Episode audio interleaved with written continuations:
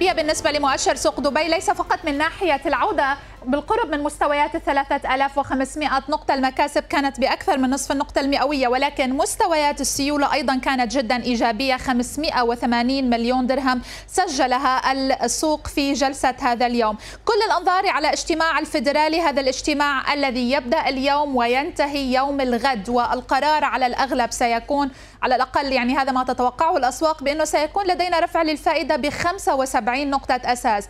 ولكن الأهم من ذلك بالنسبة للمستثمر اليوم سواء في الأسواق الخليجية أو في الأسواق العالمية هو نبرة الفيدرالي تجاه التشدد خلال آه، ما بعد اجتماع شهر سبتمبر. الرؤية نحو معدلات التضخم أين سيكون البيك بالنسبة لمعدلات الفائدة بحسب الدوت بلوت؟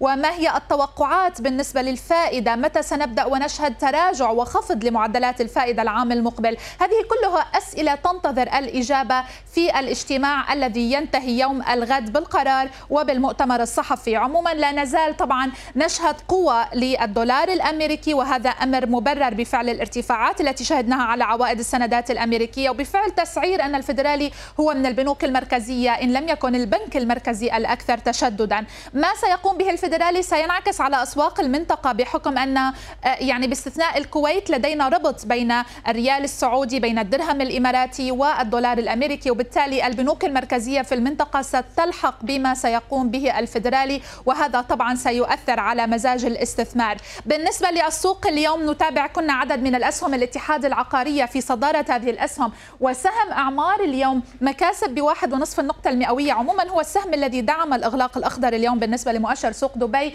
استحوذ على 45 مليون سهم.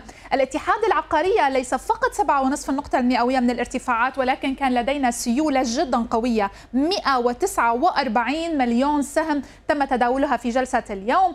خليج للملاحة ديار وسهم طبعا دبي للاستثمار من ضمن هذه الأسهم. عموما بما أنه عم نتحدث عن سوق دبي يجب هنا التنويه لما يحدث و ما شهدناه من أخبار من هيئة كهرباء ومياه دبي التي وقعت اتفاقية مع ديسو لينتير بي في الهولندية.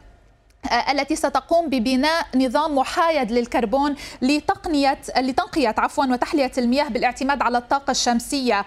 الهدف بشكل أساسي بالنسبة لهيئة كهرباء ومياه دبي هو الاعتماد على الطاقة الشمسية بنسبة 100% وتقليل تكلفة إنتاج مياه الشرب لأقل من 2 سنت يعني من سنتين للدولار للتر الواحد. هذه من أبرز الأخبار التي تابعناها. لا يتواجد معنا سهم ديوا حتى الآن في قائمة الأكثر نشاطا بالنسبة لقائمة التراجعات والرابحين. الرابحين بقيادة الاتحاد بقيادة شعاع ولدينا أيضا دبي للاستثمار بواحد ونصف النقطة المئوية. الفردوس دار التكافل والإثمار ضمن قائمة التراجعات. على كل كان لدينا أيضا أخبار على دي بي وورد التي فازت بأحدث حكم قضائي صادر في سلسلة من الأحكام القضائية بشأن الامتياز الخاص بمحطة حاويات في جيبوتي. كمان هيدا كان من الأخبار الأبرز التي كنا قد تابعناها في جلسة اليوم.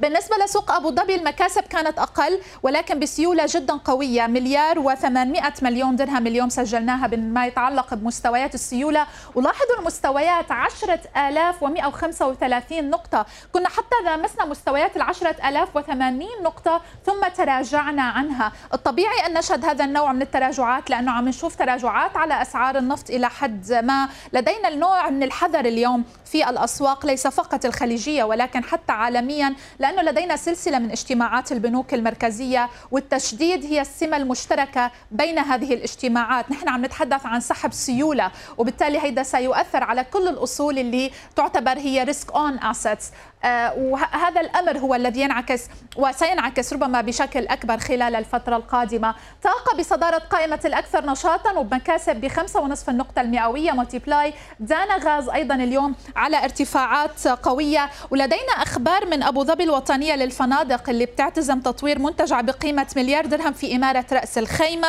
هذا بعد أنه استحوذت كانت أبو ظبي الوطنية للفنادق على قطعة أرض رئيسية. في مشروع جزيرة المرجان التابع لشركة مرجان بإمارة رأس الخيمة. بالنسبة لقائمة الخاسرين لدينا الجرافات البحرية طاقة ضمن قائمة الارتفاعات الارتفاعات عليها بتقريبا خمسة ونصف النقطة المئوية. ماذا يحدث بالنسبة لأسواق النفط وبالنسبة لتحركات برنت و WTI إذا بالنسبة لبرنت عم نتحدث عن مستويات تقريبا قريبة من ال 92 دولار للبرميل. بالنسبة للأسواق النفطية اليوم عندنا تضارب بالعوامل. إذا بنشوف الجانب المتعلق بالمعروض الصورة تبدو إلى حد كبير آه، آه، يعني غريبة لأنه آه، من ناحية المعروض لدينا نوع من المعروض ولكن عدم وجود احتمال أو قوة لاحتمالية أن يعود النفط الإيراني إلى السوق يعني ما عاد عم نشوفه عم يضغط على الأسعار بشكل كبير هذا الملف لأنه السوق عمل ديسكاونت لأنه مش رح يكون عندنا عودة للموارد النفطية الإيرانية. ولكن اليوم كل إشارات الاستفهام حول مستويات الطلب وخصوصا بأنه عندنا نوع من التضارب ما بين اللي الشيء اللي عم بتقوله أوبك وما نسمعه من ال IEA هذا رقم واحد. رقم اثنين عم نشوف ارتفاعات للدولار الأمريكي وهيدا عم بيأثر على النفط. والرقم الثالث وهو الأبرز بأنه هيدا التشديد الكبير للسياسات النقدية حول العالم رح يضغط على مستويات الطلب العالمي على النفط. السؤال الأبرز هو ما هو حجم هذا الضغط الذي نشهده؟ وكيف ممكن الصورة تتغير ببداية العام المقبل؟ فالعوامل إلى حد كبير متضاربة ولهيك عم نشوف برنت على نوع من التراجعات. التوقعات بثلاثة أعشار النقطة المئوية. قال نائب رئيس مجلس الإدارة وكبير المسؤولين التنفيذيين في دبي للاستثمار السيد خالد بن كلبان في مقابلة خاصة مع سي إن بي سي عربية. قال إن الشركة لديها خطة للتخارج من بعض استثماراتها بمعدل شركة واحدة سنويا مضيفا أن المجموعة تأمل في طرح شركة تابعة للتخارج أو للاكتتاب العام مفضلة سوق دبي المالي. جبنا استشاري قلنا له يا أخي عندنا إحنا عدة شركات. يعني ما يقارب تقريبا ال 40 شركة. فقلنا له شوف لنا الشركات اللي ممكن أن ممكن تخارج منها سواء عن طريق بيع جزء منها أو أن آه، توصيلها أو تسجيلها في الأسواق المالية. هذه يعني الاستشاري شغال على هذا الموضوع. نتوقع انه يعطينا دراسته بنهاية السنة الجاية. ف أو نهاية السنة هذه أو بداية السنة الجاية على أساس أن نشوف أي المجموعات آه، أو أي شركات من الممكن آه، أن يعني آه، نتخارج منها.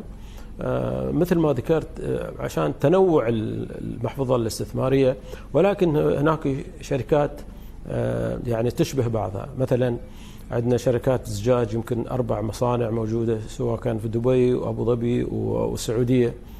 في عندنا تقريبا آه، الومنيوم للسحب أكثر من شركتين واحدة في دبي وواحدة في أبو ظبي. في هناك عدة شركات تابعة لموضوع الالومنيوم هذا. فكلها هذه يعني مثل ما نقول كلستر أو أو مجموعة من الشركات. ممكن تجميعها تحت مظلة شركة واحدة. ممكن نشوف إذا في كان إمكانية أن التخارج من منها. ونتحدث عن الجلسة الإماراتية اليوم مع السيد فادي الغطيس المؤسس والرئيس التنفيذي لشركة مايند كرافت كونسلتيشن. سيد فادي أهلا ومرحبا بك معنا. اليوم بدي أبدأ معك من سوق أبو ظبي لأنه نحن شفنا اليوم مستويات أو ملامسة مستويات العشرة ألاف ومئة وثمانين نقطة وبعدين شفنا كيف تراجع عن هذه المستويات وكأنه ما في عنا محفزات كافية لحتى نستقر عند هيدا المستويات. من الناحية الفنية شو عم نشوف نحن مستويات إيجابية بالنسبة للمؤشر وخصوصا بأنه نحن اجتزنا العشرة ألاف ومئة 30 نقطة. أنا أعتقد أنه النقاط الأهم في السوق هي عند 10300 اللي اختبرها قبل فترة تقريبا يعني بنهاية جولاي. أنا أعتقد ممكن إحنا نشهد عملية دبل توب في سوق أبو ظبي المالي وتقريبا نفس الشيء في سوق دبي المالي.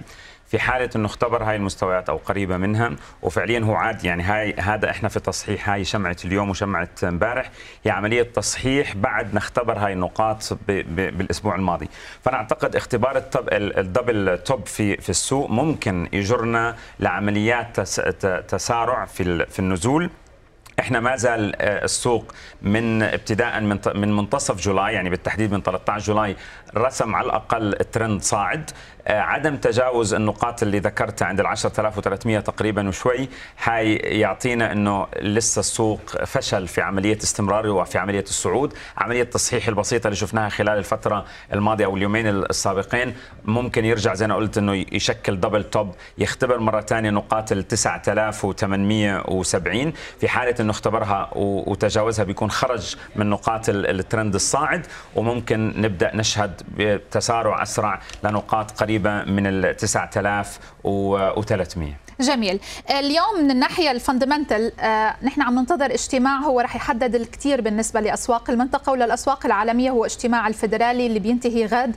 وطبعا لدينا تسعير تقريبا بالنسبة للأصول بإنه رح يكون عندنا رفع ب 75 نقطة أساس، هل بتتخوف من إنه النبرة إذا كانت متشددة بأكثر من المتوقع، هيدا الشيء ممكن يأثر بشكل سلبي أكثر على أسواق المنطقة؟ أنا أعتقد بلا أدنى شك يعني هم معظم الناس في ترقب واضح على على هاي الأخبار وطبعا ارتباط ارتفاع الفائدة مع الأسواق يعني ارتباط معروف وواضح عند كل المستثمرين. فأعتقد إنه في الارتفاع اللي إحنا متوقعين في 75 نقطة أساس لو تجاوزت ل 100 وهذا متوقع برضه آه، لو تجاوزت ممكن يكون واضح عملية التخوف عند الفدرالي وبالتالي ممكن نبدأ نشوف عملية سلبية في في آه، بالنسبة بالنسبة لل بالنسبة للأسواق.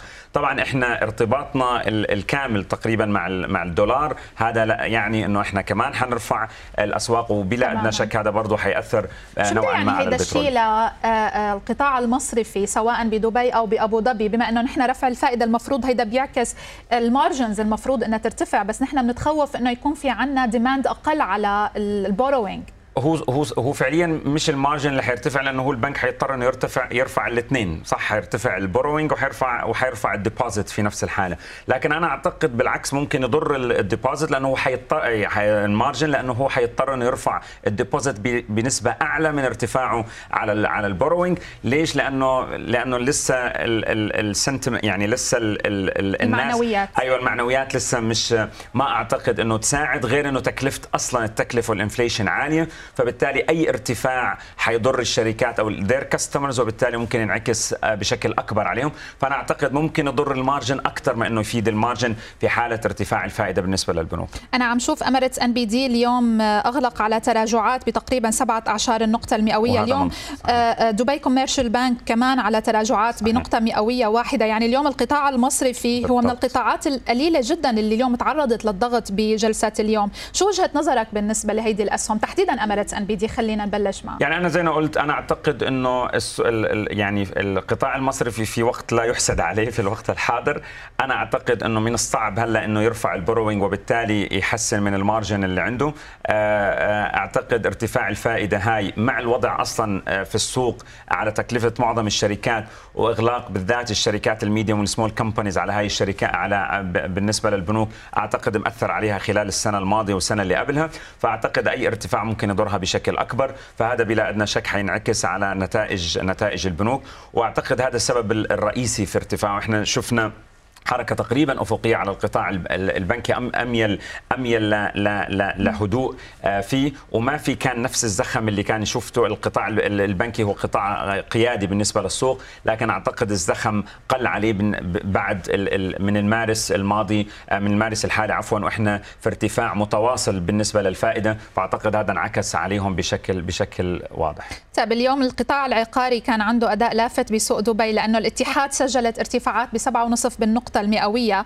واليوم كمان شفنا سهم إعمار مستقر فوق الستة دراهم و50 فلس. هل بتشوف تحديدا بالنسبة لإعمار؟ لأنه هي هي الليدر فبتسحب القطاع آه، معها صعودا. بالنسبة لإعمار هل بتشوف بأنه في احتمال؟ لأنه نشوف مكاسب أقوى على السهم أو يعني مستويات أعلى من الستة ونص. أنا أعتقد هو ما يعني ستة ونص ستة يعني بين 40 إلى نص هو نفس النقاط اللي اللي اختبرها آه، في شهر أبريل الماضي منتصف أبريل الماضي. إحنا بنشكل نفس نفس ذكرت في سوق دبي المالي دبل توب بالنسبة ل بالنسبة لسهم إعمار. عند بين بالضبط عند هاي الأرقام عند 6 دراهم 40 إلى 6 دراهم 50 في حالة إنه فشلها وهو أصلا عاد لها يعني هو اختبرها مرة ثانية آه، تحديدا ببدايه تسعة. هلأ عودته لها في منتصف تسعة وتقريبا يعني معطي إيحاء إنه مش عارف يتجاوز هاي النقاط. أنا أعتقد ال top ال double top في بالنسبة ل بالنسبة لسهم إعمار ممكن يكون عامل سلبي. ممكن يبدأ ينزل. هو ما زال يشكل ترند صاعد. عمله آه، من آه، من من بداية July بالتحديد من 6 July رسم ترند صاعد. ما زال محافظ عليه. نقاط الترند عند 6 دراهم 18 في حالة إنه كسر ال 6 دراهم 18 ممكن نشهد ويتسارع إلى نقاط نقاط الدعم الأفقية عند 6 دراهم 5 دراهم عفوا و80 في حالة إنه فشلها ممكن نشهد قريبه من 5 دراهم و50 سؤال أخير على موضوع الطروحات الأولية. اليوم انتهى الاكتتاب بالنسبة للأفراد. للأفراد. على آه، أسهم سالك ونحن عندنا الإدراج وبدء التداول رح يكون ب 29, 29 سبتمبر. شو بتتوقع بداية لأداء السهم؟ بظل إنه عم نشوف نحن تقلبات بمعنويات المستثمرين وبالتالي لأي درجة أنت بتتخوف إنه هيدي التقلبات العمومية بالسوق رح تأثر على آه، كيف رح يتحرك سهم سالك بأولى جلسات التداول؟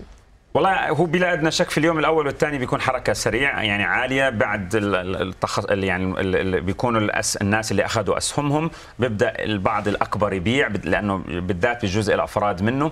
لكن إحنا لاحظنا إنه في في الاكتتابات الماضية معظم الطروحات الحكومية هي طروحات يعني قريبة من السوق بالضبط.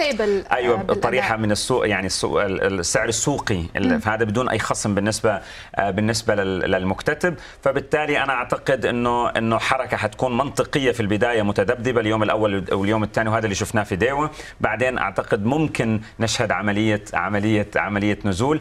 آه، أعتقد سعر درهمين أو ال market value اللي يحدد آه، أعتقد آه، يعني مناسب بالنسبة بالنسبة لسعره السوقي. ما أعتقد إنه يكون في عملية ارتفاع. أقرب زي ما قلت إنه stability بالنسبة للسهم بعد عملية الطرح. شكرا جزيلا لك السيد فادي الغطيس المؤسس والرئيس التنفيذي لشركة Mindcraft Consultation العفو. ومع انتظار آه، طبعا اجتماع الفيدرالي الذي ينتهي غدا بالنسبة لمؤشر البورصة القطرية كنا قد أغلقنا على مكاسب ب 16 النقطة المئوية بدعم أساسي من القطاع الصناعي ليس المصري في هذه المرة. والمؤشرات الكويتية الثلاث في جلسة هذا اليوم أيضا سجلت نوع من التباين بالأداء كان عندنا مكاسب على الأول بتقريبا نصف النقطة المئوية. تفاصيل جلسة اليوم بعد الفاصل. تنتهي اليوم فترة استحقاق الأرباح النقدية لشركة دبي للاستثمار وذلك بعد أن وافقت عمومية الشركة على توزيع أرباح مرحلية بنسبة 7.5% بمقدار 7.5 للسهم الواحد وبقيمة إجمالية تقترب من 319 مليون درهم للفترة الستة أشهر الأولى من العام الجاري. تفاصيل هذا الملف مع رولا التراونة. دبي للاستثمار تتنوع في أنشطتها وكذلك في عمليات التوسع والشركات الأربعين التابع لها. طبعا الشركة كانت قد ذكرت لنا في CNBC عربية على لسان طبعا رئيس الشركة بأنها ترغب في التخارج على الأقل من مساهمتين خلال هذا العام. ولكن عن أبرز هذه التخارجات كان تخارج جاء بأرباح قوية ساهم في أن دفع الشركة أن تقدم توزيعات سخية بحسب الكثيرين. نحن نتحدث عن دبي للاستثمار التي وعدت بتوزيع 7.5 في المئة كأرباح مرحلية واليوم هو آخر موعد لشراء السهم للاستحقاق عليه التوزيعات هذه. من أين جاءت بهذه الأرباح؟ الأرباح ستوزع بحدود 7 فلوس ونصف. جاءت من بيع 50% من إيميكول بعد أن تخرجت الشركة من هذه الحصة في أبريل الماضي. وبمكاسب وصلت لدينا لحدود مليار درهم هذه ستكون التوزيعات طبعا آه، التي وعدت فيها الشركة. ولكن أيضا إذا ما نظرنا لدبي للاستثمار في آخر آه، تحديثات عن هذه النسبة مجمل التوزيعات يصل إلى 319 مليون درهم ولفترة ست أشهر الأولى من 2022 نتحدث عن الشركة 20 ونصف في المئة. ارتفع لديها صافي الأرباح عن النصف الأول ووصلت عند 364 مليون درهم. عن مجموع أصول المجموعة تصل إلى 22 مليار درهم تتنوع في استثماراتها المتعددة ومجموع حقوق الملكية يصل إلى 12 مليار و100 مليون درهم. الشركة تخارجت من استثمار مهم ولكنها أيضا لديها شركات تابعة على الأقل لديها 40 شركة تساهم فيها وتابعة لها. وطبعا نحن نتحدث عن أبرز الملاك أيضا في شركة دبي للاستثمار ضمن عمليات التخارج المدروسة التي آه، تنوي الشركة العمل بها. نسبة تملك الأجانب الحالية 10.4% المتوفر هو 38.6% والمسموح بشكل عام هو 49% من هم أبرز المساهمين؟ في دبي للاستثمار مؤسسة دبي للاستثمارات الحكومية بنسبة 11.5% والفردان العقاري بنسبة 6.1% هذه عن أبرز التحركات لدبي للاستثمار وفي انتظار اليوم من سيكون المحظوظ في البقاء على السهم اليوم للحصول على هذه التوزيعات. في الجلسة الكويتية اليوم تابعنا نوع من التباين في الأداء لأنه كان عندنا ارتفاعات على المؤشر الأول وحتى على المؤشر العام ولكن الرئيسي كان على تراجعات بتقريبا 10 نقطة المئوية. السيولة وصلت لمستويات 44 مليون دينار كويتي دون ال 50 مليون دينار كويتي التي هي تعتبر المستويات نسبيا مقبولة. يعني السيولة كانت تميل نحو الضعيفة. وبالنسبة لسعر برميل النفط الكويتي نحن نتداول طبعا دون ال 100 دولار للبرميل عم نتداول عند 98 دولار 16 سنت لم يكن لدينا الكثير من الأخبار التي تابعناها. بدأت الجلسة على نوع من الارتفاعات التي كانت إيجابية ولكن لاحظوا بعد منتصف الجلسة شهدنا التراجعات الأكبر والملف الأبرز بالنسبة للبورصات الخليجية والبورصات العالمية خلال هذه الفترة هو ملف البنوك المركزية وتحديدا بالنسبة للفيدرالي. تحدثنا أن الاجتماع ينتهي غدا والجميع سيراقب النبرة إلى أي مدى نتوقع المزيد من عمليات رفع الفائدة وما هو المستوى المتوقع لهذه العمليات التداعيات هذا الملف سيؤثر حتى على أسعار النفط إلى حد كبير. هذا ما كنا قد شهدناه خلال الفترة الماضية بفعل القوة التي شهدناها للدولار اللي ضغطت على أداء برنت وحتى على WTI مؤشر الكويت العام إذا كما نتابع كان لدينا مكاسب بثلاثة أعشار النقطة المئوية.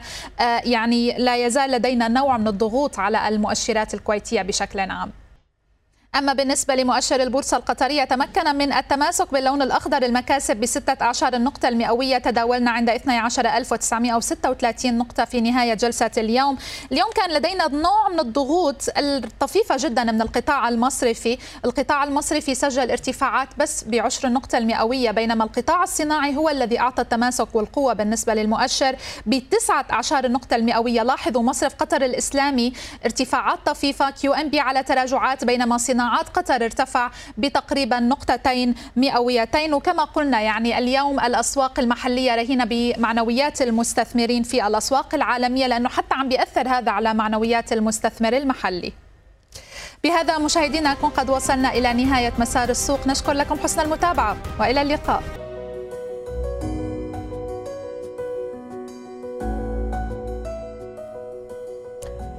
أهلا بكم مشاهدينا إلى كلام أسواق. أنا ميساء القله إغلاقات السوق السعودي اليوم تعود للتباين من جديد وإن شهدنا بعض الارتداد الخضراء عاد فيها المؤشر لمستويات ال 11600 نقطة.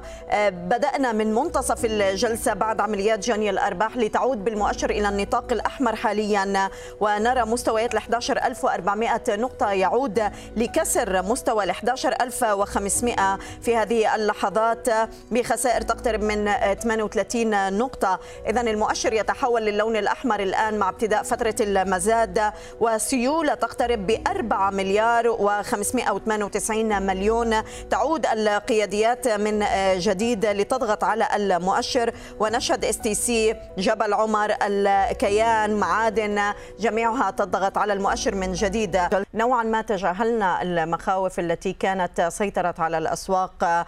وشهدنا عودة الارتداد من آه، جديد للنطاق الأخضر. آه، حقق التاسي أعلى مستوى 11615 نقطة. قبل نعود ونقلصها ونغلق عند 11503 السيولة مستمرة طبعا بانحسارها بالسوق إلى حين إقرار المركزي. طبعا والفيدرالي والبنوك المركزية حول العالم سياستها النقدية. وبالتالي هذا عم نلحظه يمكن من مستويات السيولة التي تبقى حذرة وشهية المخاطره اللي بدأت نوعا ما تتراجع. آه، قطاع الطاقة اليوم على مكاسب ب 16 النقطه المئوية. البنوك عم بيحقق ارتفاعات ب 17 والسلع الرأسمالية على صعود التأمين بأكثر من 3% الإعلانات عن الاندماجات تبقى حاضرة في هذا القطاع طبعا في ظل التحديات القادمة بالنسبة بالنسبة للأسواق والمواد الأساسية يرتفع بست يتراجع ب 16 النقطة المئوية لاحظنا أيضا اليوم السوق الموازي يبقى على تراجعات هامشية بعد الصعود اللي شهدناه لمستويات ال 20506 عاد ليقلصها عند 20218 نقطة في نهاية الجلسة. وكانت طبعا هناك تحركات على بعض القطاعات اللي دعمت هذا الصعود منها القطاع البنكي. سهم الأهلي اليوم عم بيضيف أكثر من 2 النقطة المئوية. أرامكو طبعا سنتحدث عن التصريحات المهمة اللي سمعناها من الرئيس التنفيذي لأرامكو حول أسواق الطاقة. السهم اليوم بقي على بعض التحركات أيضا ب 16 النقطة المئوية. دار الأركان عاد ليتصدر مشهد النشاط. بترو رابغ كيان الاتصالات السعودية والإنماء كذلك على قائمة النشاط. والمكاسب الأكبر اتجهت لدلة الصحية اليوم بأكثر من 7% بوبا العربية ضمن هذه التحركات الإيجابية ونسيج رعاية طبية والحمادي للتنمية والاستثمار. طبعا هناك حركة بقيت على تدوير في صدارة التراجع. رؤوم ساب تكافل سلامة وتهامة للإعلان. أما القياديات لاحظنا اليوم تحركات الراجحي بنصف النقطة المئوية. سهم الراجحي طبعا والبنك عم بيعلن أنه تم بنجاح عملية تمويلية مستدامة لصالحه بقيمة تتخطى المليار دولار. السهم عم بتداول عند 85 ريال اليوم. أما سابق بقي عليه بعض الخسائر بثلاث أعشار أرامكو السعودية عند 36 20 وجبل عمر يخسر قرابة 17 النقطة المئوية. للحديث أكثر طبعا حول هذه الإغلاقات ينضم إلينا عبد الله الجبلي محلل الأسواق الفني. أهلا بك معنا أستاذ عبد الله وشكرا على وجودك. اليوم يعني احترنا بتحركات المؤشر رغم الضغوطات اللي شفناها بجلسة سابقة وكأنه تجاهلنا قبيل الاجتماع الفيدرالي أي مخاوف قد تأتي آه، من الفيدرالي. يمكن حتى لو كانت نسبة الزيادة قرابة المئة نقطة أساس في اجتماع يوم غد آه، عدنا لنسترد ل 11600 لكن آه، بمنتصف الجلسة بدأت عمليات التقليص. الارتداد اليوم برأيك كيف يمكن أن نفسرها مقارنة بجلستين كان فيهما ضغوط على السوق؟ بسم الله الرحمن الرحيم. آه، طبعا لا شك أن السوق يعني في مسار هابط كان واضح منذ أن بدأ الهبوط من 13900 حتى الآن. لكن آه، بعض الارتدادات يعني هذه ارتدادات طبيعية وخلينا نقول تموجات ضمن المسار الهابط. الدليل على ذلك أن السوق حقق آه، أو فقد يعني في آخر الجلسة أكثر من 100 نقطة من مكاسبه. هذا يدل يعني بشكل صريح وواضح على ان المسار الهابط لا زال مستمر وأن الضغط بفعل آه، ترقب اجتماع الفدرالي اجتماع اليوم الغد يعني كان واضح أثره على السوق آه، خاصة خلال فترة الإغلاق. نعم. طيب اليوم راقبنا حركة أرامكو آه، والسهم آه، يعني وإن حقق مكاسب كنا متوقعين التصريحات اللي قدمها أمين الناصر بالنسبة لأسعار الطاقة تعطي نوع من الدعم بالنسبة للأسواق آه، وللسهم نفسه أستاذ عبد الله. يعني اليوم هو يتحدث إنه الأزمة اللي عم تحدث حاليا في قطاع الطاقة هي ليست أزمة يمكن إمدادات بقدر ما هي أزمة استثمارات. برأيك هل عم بيعطي إشارات حقيقية اليوم هذا التصريح بالنسبة للأسواق بأنه قد لا نخرج من أزمة الطاقة إلا بحالة زيادة الشركات لاستثماراتها في المشاريع الكبرى طبعا هذا الموضوع يتم ترديده منذ العام 2016 تقريبا م. منذ بداية تأسيس مجموعة أوبك بلس وهذا الكلام معروف ولكن كان في هناك بعض التلكؤ الحقيقة خاصة من الدول المستهلكة للغاز الدول الأوروبية تحديدا. آه، لذلك اليوم لما آه، أرادوا تغيير أو آه، تقليل الاعتماد على الغاز الروسي واجهوا مشكلة عدم وجود بنية تحتية كافية للغاز المسال وأن موضوع الاستبدال موضوع يعني صعب جدا. لذلك منطقي أن نرى بعض القرارات الأوروبية للتشديد في استهلاك الكهرباء مثلا آه، العودة إلى الفحم، العودة حتى ممكن إلى إلى حرق الأخشاب، أنا أتوقع أنه ممكن يحدث هذا الأمر، خاصة نهاية فترة الشتاء. المخزونات التي قامت الدول الاوروبيه بتخزينها لا تكفي أكثر من شهرين تقريبا. آه، لذلك تصريحات آه، مهندس أمين ناصر هي تصريحات منطقية واقعيه ومعروف لكن ماذا سوف يكون أثرها اليوم أخت ميسر؟ أثرها سوف يكون مزيد من الضغط على أسعار النفط. اليوم من الناحية الفنية خام برنت يصارع لأجل العودة فوق مقاومة 92 دولار. لكن أنا أعتقد من الصعب جدا في ظل هذه التصريحات وأيضا في ظل قوة الزخم على الدولار والصعود القوي للدولار. ونحن عند أعلى مستوياته يعني خلال هذا العام. طيب وهذا السؤال آه، يعني كمستويات اليوم بالنسبة للأسعار إلى أي مدى ما زالت تعتبر آمنة بالنسبة لإيرادات الحكومة السعودية أستاذ عبد الله آه، خصوصا آه، أنه إحنا شايفين يمكن البيانات الأخيرة وحتى وكالات التصنيف اللي عم تعطي تصنيفها للمملكة عم تعتمد بشكل أساسي على ارتفاع أسعار النفط في دعم معدلات النمو القادمة للاقتصاد السعودي. بلا شك يعني اليوم آه، يعني بعد آه، أربع أو خمس سنوات من خطة المملكة ورؤية المملكة في تقليل الاعتماد على النفط يعني كانت المملكة تقريبا تعتمد بنسبة 82% من ميزانيتها على النفط. اليوم تعتمد بنسبة تقريبا 76% تقريبا على ميزانيتها من النفط. لا زال النفط يشكل آه، حجر الزاوية بالنسبة إلى ميزانية الحكومة وهذا واضح من خلال تقارير التصنيف الائتماني. آه، لكن ليس الحديث اخت ميسه عن من دخل المملكة من النفط الحديث عن آه، إمكانية رفع الإنتاج، أنا أعتقد إنه حتى لو تراجع الأسعار إلى مستوى ال 75 دولار ومع رفع المملكة لإنتاجها من النفط أنا أعتقد ان ستظل الأمور يعني آه، جيدة ومريحة جدا بالنسبة للدخل الإجمالي للمملكة. نعم. آه، أثر رفع أسعار الفائدة برأيك باجتماع يوم آه، غد؟ آه، يعني كيف راح يكون معامل الارتباط بالنسبة للسوق؟ أيهما الأكثر قربا؟ هل رفع يعني أسعار الفائدة أم حتى تحركات أسعار النفط أستاذ عبد الله؟ يعني كيف نقرأ المشهد اليوم كمعامل ارتباط؟ اليوم من الخطأ أن أن ذكر أن النفط يؤثر على سوق الأسهم السعودي. لا بالعكس. الدولار هو الذي يؤثر على النفط وعلى السوق السعودي وعلى أسواق العملات وأسواق الأسهم السلع بشكل كامل. اليوم النظر إلى حركة الدولار وإلى قرارات الفدرالي. عشان كذا لو نلاحظ الأسبوع الماضي بعد ظهور أرقام التضخم بدأت الأسواق تسعر نفسها على أساس أنه سيتم رفع الفائدة ب 75 نقطة أساس. لو تحدث هذا الأمر وهذا المتوقع ليوم الغد يعني سوف يكون افتتاح الأحد افتتاح طبيعي بعد إجازة اليوم الوطني. لكن لو تم رفع الفائدة بأقل أو بأكثر أنا أعتقد أن التذبذب سوف يكون قوي جدا مطلع الأسبوع القادم. طيب، اليوم لاحظنا يعني مع هذا الارتداد للنطاق الأخضر يمكن قطاع التأمين ما زال عم بيستحوذ على النسبة الأكبر من الارتفاعات ضمن القطاعات ب 3 في المئة آه، هل آه، برأيك شركات التأمين بالفعل عم بتواجه تحديات خلال هذه المرحلة ولم يبقى أمامها إلا عملية التفكير بالاندماج أستاذ عبد الله؟ وهل هذا يسري على كل تقريبا الشركات أم آه، يعني فقط اللي عم بتعاني من مستويات خسارة وخسائر متراكمة لديها؟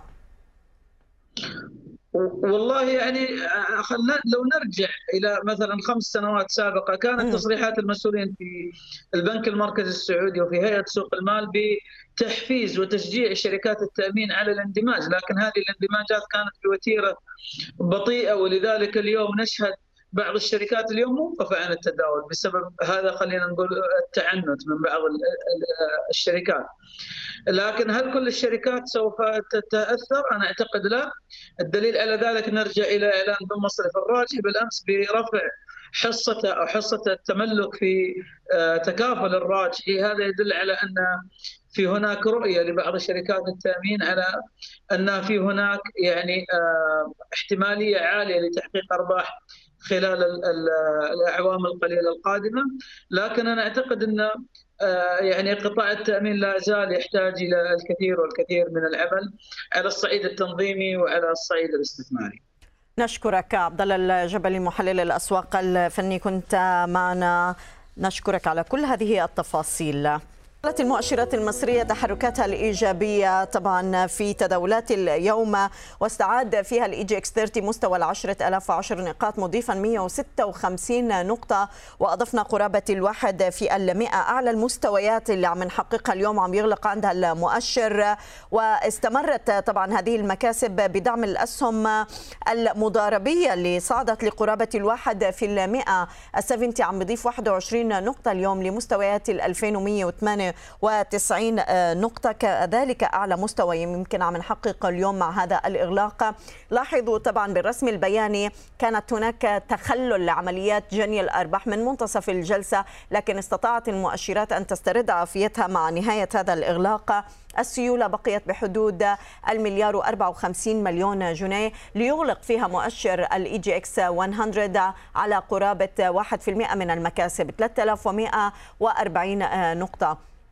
لكن واضح بأنه ما زال هناك تحركات على هذه القياديات اللي تمثل الأكثر وزنا آه، تعيد المؤشر للمنطقة الخضراء بعد آه، جلسة يعني آه، اعتبرها البعض دامية في جلسة يوم الاثنين مع التراجعات والمخاوف المتعلقة بتوجه المركز المصري لعمليات رفع أسعار الفائدة مواكبا لتحركات الفدرالي البنك التجاري الدولي عم بيضيف 2% اليوم. إي فاينانس للاستثمارات 1.7 عزز فوري من مكاسبه لأكثر من 6% لتبقى الشرقية للدخان اليوم على بعض التراجعات فيما يفوق الواحد في المئة.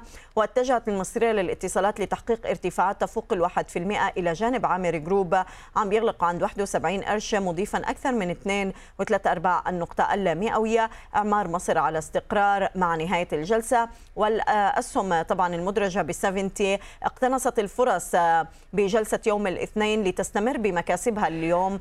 هذا سوديك بأكثر من 4% طلعت مصطفى 2% هيرميس ب 2% ل 12.48 وأيضا Aspire Capital أضاف 2% من المكاسب عم نغلق عند 25 قرش. هذه الأسهم طبعا المدرجة بال 70 مكاسب للعربية لحليج الأقطان تفوق في المئة. برايم القابضة سيراميك العربية المالية والصناعية أيضا على مكاسب وتبقى هناك تحركات على الدلتا للسكر. 5% مدينة الإنتاج الإعلامي عم نغلق على مكاسب آه، ل 16 والعربية لمنتجات الألبان بأكثر من 11% من الارتفاعات إذا اقتناص فرص واضح شهدناه من جلسة يوم أمس عادت لتعزز هذا الارتفاع. سمعنا طبعا آه، الرئيس المصري عبد الفتاح السيسي والذي وجه بالبدء في التعاون مع مجموعة أيضا ميرسك العالمية لإنشاء شبكة وطنية متكاملة في البلاد لإنتاج وتوزيع الطاقة الخضراء والوقود النظيف للسفن.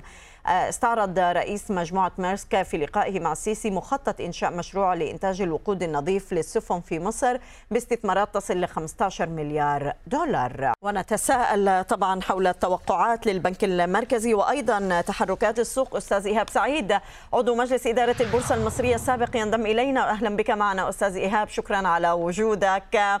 يعني البعض قد يتساءل ما الذي يحدث بالسوق على مدار جلستين. من جلسة يوم أمس استكملنا رحلة الصعود على الرغم ما حدث بجلسة اليوم الاثنين من البيوع الدامية والتراجعات الحادة اللي حصلت. آه، ما الذي اختلف برأيك؟ يعني اليوم وإحنا عم نقترب بجلسة يوم غد من قرار الفدرالي. آه،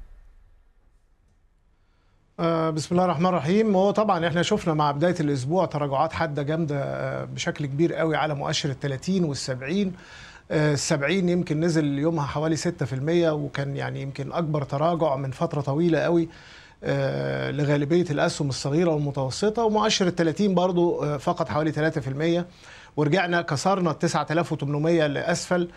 صحيح ما استقرناش كتير تحتها لكنها اتكسرت. وحصل نوع من التغير في سلوك الاتجاه على الأجل القصير سواء في الثلاثين أو في السبعين. ولذلك الارتداد اللي إحنا شايفينه امبارح والنهاردة ده أنا أتصور إن هو في نطاق ما زال اليوم اللي حصل بتاع يوم الحد يعني إحنا حتى الآن لم نتجاوز هذا اليوم وما زلنا بنصحح التراجع الحاد اللي حصل في اليوم ده.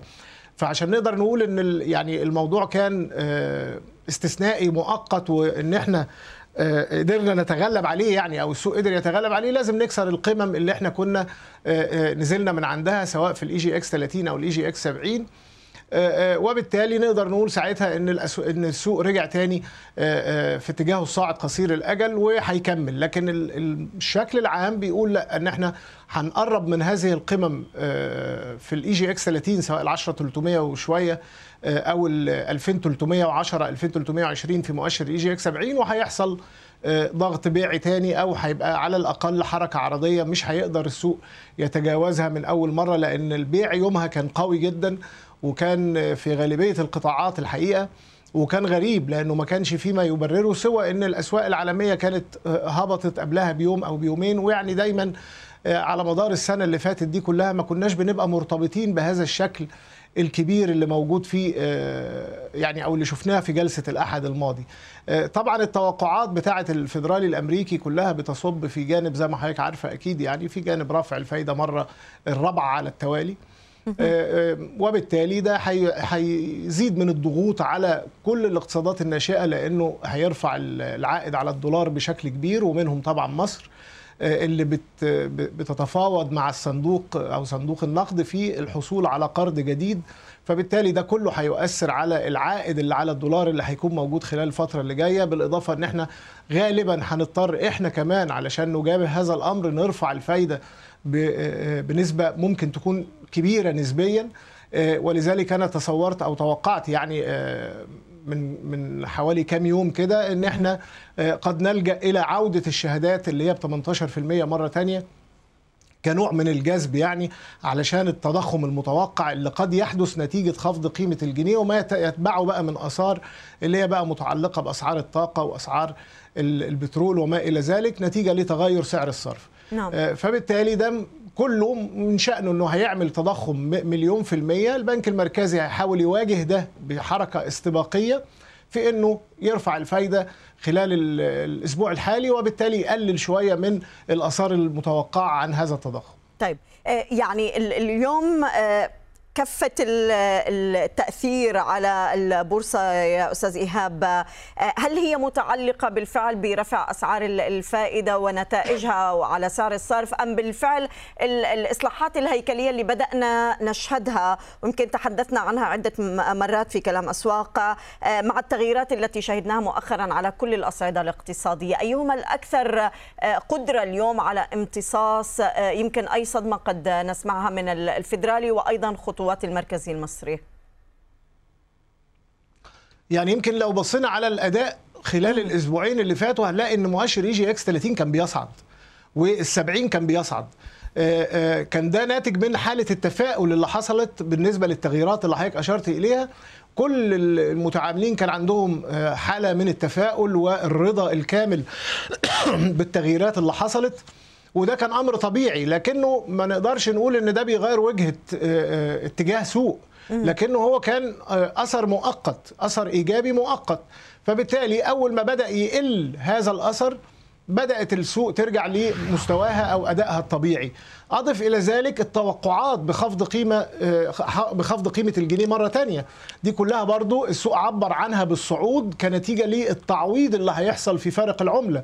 فبالتالي ال ال ال لو حصل خفض جديد في سعر ال- الجنيه ما تصورش إن السوق هيتأثر بيه بشكل كبير.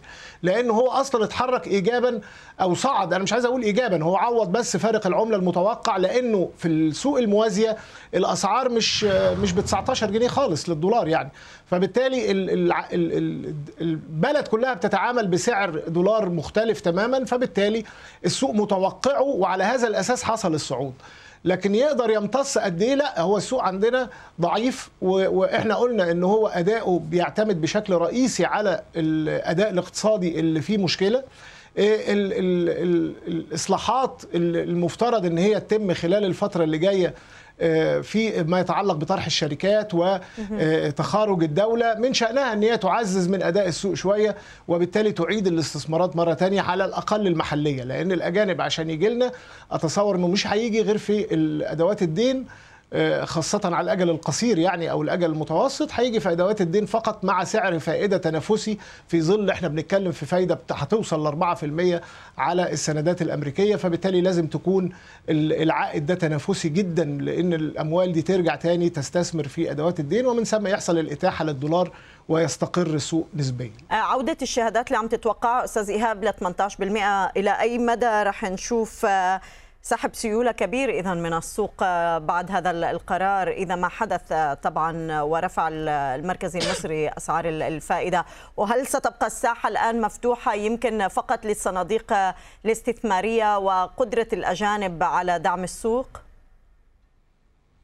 لا هو زي ما قلت لحضرتك الأجانب مش موجودين أصلا. نعم. يعني إحنا عندنا تخارج بنسبة كبيرة جدا خلال الفترة اللي فاتت. فأنا آه، آه، وم- ومش متصور قوي إن الأجانب آه، ممكن يرجعوا يخشوا على سوق الأسهم مرة واحدة. لكن أنا زي ما قلت لحضرتك هو ممكن يرجع يخش في أدوات الدين مع سعر فايدة تنافسي. ال- ال- المستثمرين العرب هم اللي ظهروا مؤخرا بشكل واضح وأدوا إلى حد ما يعني في تماسك السوق وتحسن ادائه زي ما إحنا كنا شايفين كده. لكن ال ال ال ال الشهادات أنا ما اتصورش إن هي لو صدرت عشان بس نأكد هنا إن إحنا بنقول ده توقع مش بنقول إن ده حصل. آه، آه، لو صدرت ما أعتقدش إن هيبقى في سحبه للسيولة أو إن هو ده مش هدف المركزي بشكل كبير يعني. هو هدفه التضخم هدفه إن هو ما يحصلش آه، تضخم كبير ناتج من القرارات الاقتصادية اللي هيتخذها سواء بشأن قيمة العملة وما يستتبعها من إجراءات زي ما قلت لحضرتك فيما يتعلق بأسعار الطاقة على اعتبار إن هي مقيمة بالدولار أو بسعر البترول بالاثنين يعني فبالتالي هيحصل فيها تغيير هي كمان. فعلى هذا الأساس هيبقى في تضخم. البنك المركزي بيحاول يستبق ده بإنه يتخذ هذه الخطوة. بالإضافة إن في شهادات كتيرة على مدار السنتين والثلاثة اللي فاتوا كانت ب 14 وب 13 وب 12% كل هذه أجلها حت يعني هتكون خلال الشهر والشهرين اللي جايين دول. ودي بالمليارات. فبالتالي محتاج إنه يبقي على هذه الأموال داخل الجهاز المصرفي. فعشان كده جه التوقع إن هو يلجأ لشهادة جاذبة من هذا النوع مرة تانية مع الخفض المتوقع زي ما حصل في 2016 آه، آه، ولجأ إلى مثل هذه النوعية من الشهادات اللي هي ممكن تبقى قصيرة الأجل لمدة سنة لمدة سنة ونص علشان يمتص التضخم المتوقع اللي إحنا بن- بنتوقعه خلال الفترة اللي جاية. نشكرك سيد إيهاب سعيد عضو مجلس إدارة البورصة المصرية السابق. كنت معنا من القاهرة. شكرا لك. كلكم حسن المتابعة. بهذا نأتي لنهاية الكلام. إلى اللقاء.